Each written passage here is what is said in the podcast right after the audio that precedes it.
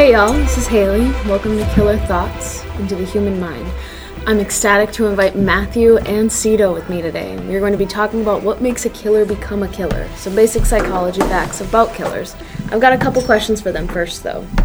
Are pivot points in a person's life more external or internal, like within the killer themselves? I think that's got to be internal, like pivot points in their life, because it makes them internally just want to do something bad. Let's say something happened when they were a child, then when they grow older, they might have those bad intentions. Matthew, you got any thoughts?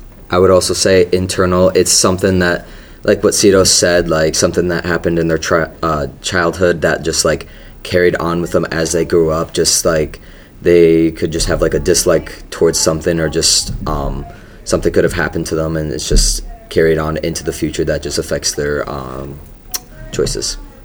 Yeah, I really like how you brought that up. Like, um, well, what about like external? Because it could have been like a physical thing that happened to them when they were younger too, but it that could be leading up to the internal like emotions and things that they have within themselves. Exactly. I mean, I would say that internal could be affected by external, right? Like maybe um, they just don't like trees or something because, like, when they were younger, like a tree fell on them, right?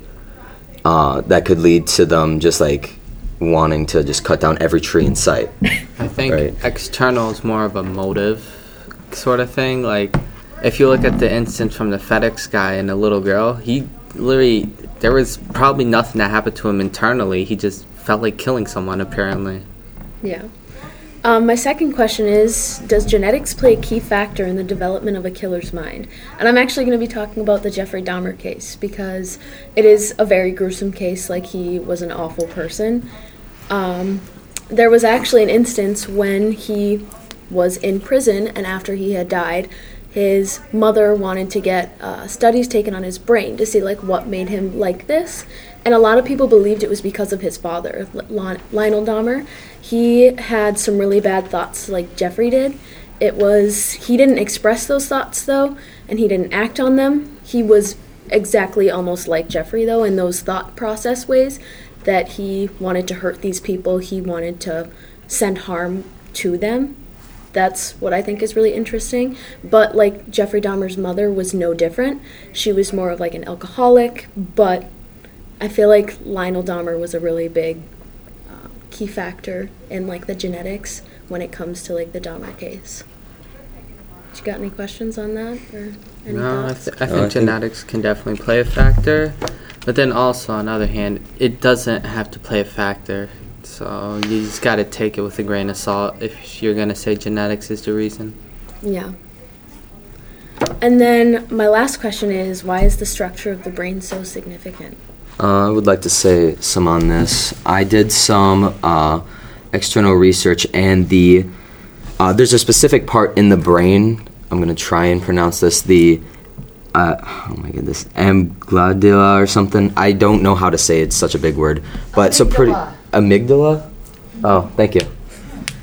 Anyway, so it's the part of the brain that kind of just like um, processes like reactions and stuff, um, like fear, aggression, you know, social, social interactions.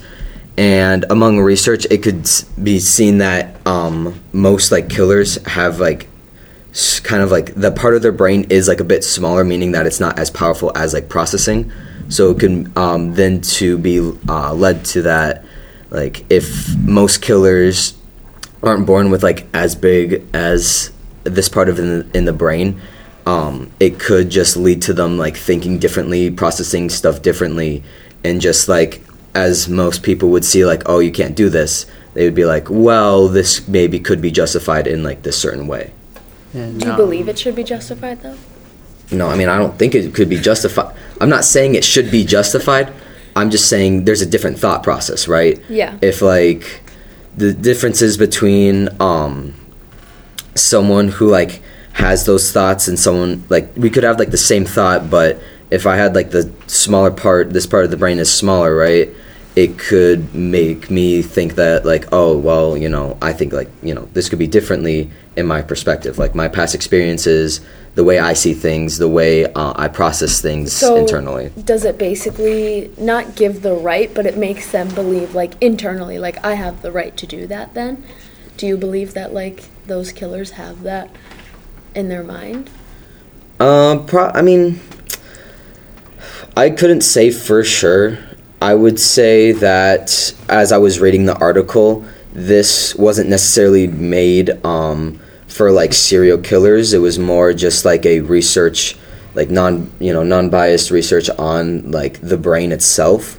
So as the evidence could point towards it, I can't necessarily say for sure that this like you know say it directly. Yeah. There is one more thing that I want to talk about before we end um, the difference between a psychopath and a sociopath. So many believe that serial killers are just born psychopaths, and people don't really know the difference between the two. So a psychopath is someone who's born. Like you're born a psychopath, there's just something missing in your brain, like you talked about, Matthew. And then a sociopath, you're formed into that. A traumatic event in your young childhood or when you're older can form you into the way that you are.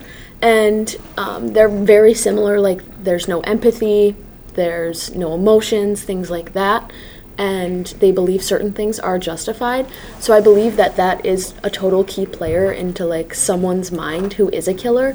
Like they don't have the emotions that aren't processed, but that doesn't give them the right to act on those things. Yeah, no, I think that ties back to what Matthew was just talking about, about the brain development right there. I think that type of brain development could be more like a psychopath because they're born with that. They're born with the not right type of brain. And I think um, it's more internal on a sociopath. Like something happened to them that makes them want to act upon something or kill something. Yeah, the two are very similar. That's all for today, guys. I would love to thank Matthew and Cito for joining us on the show today and helping us all, criminal psych junkies, understand more about killer brains. Make sure you go check out our social media and follow our podcasts on Spotify and Apple Music. If you would like to be updated sooner for our weekly shows, be sure to check out our Patreon as well. We all have one final question remaining, though. What really makes a killer a killer? Tune in next week to find out. Until then, stay curious.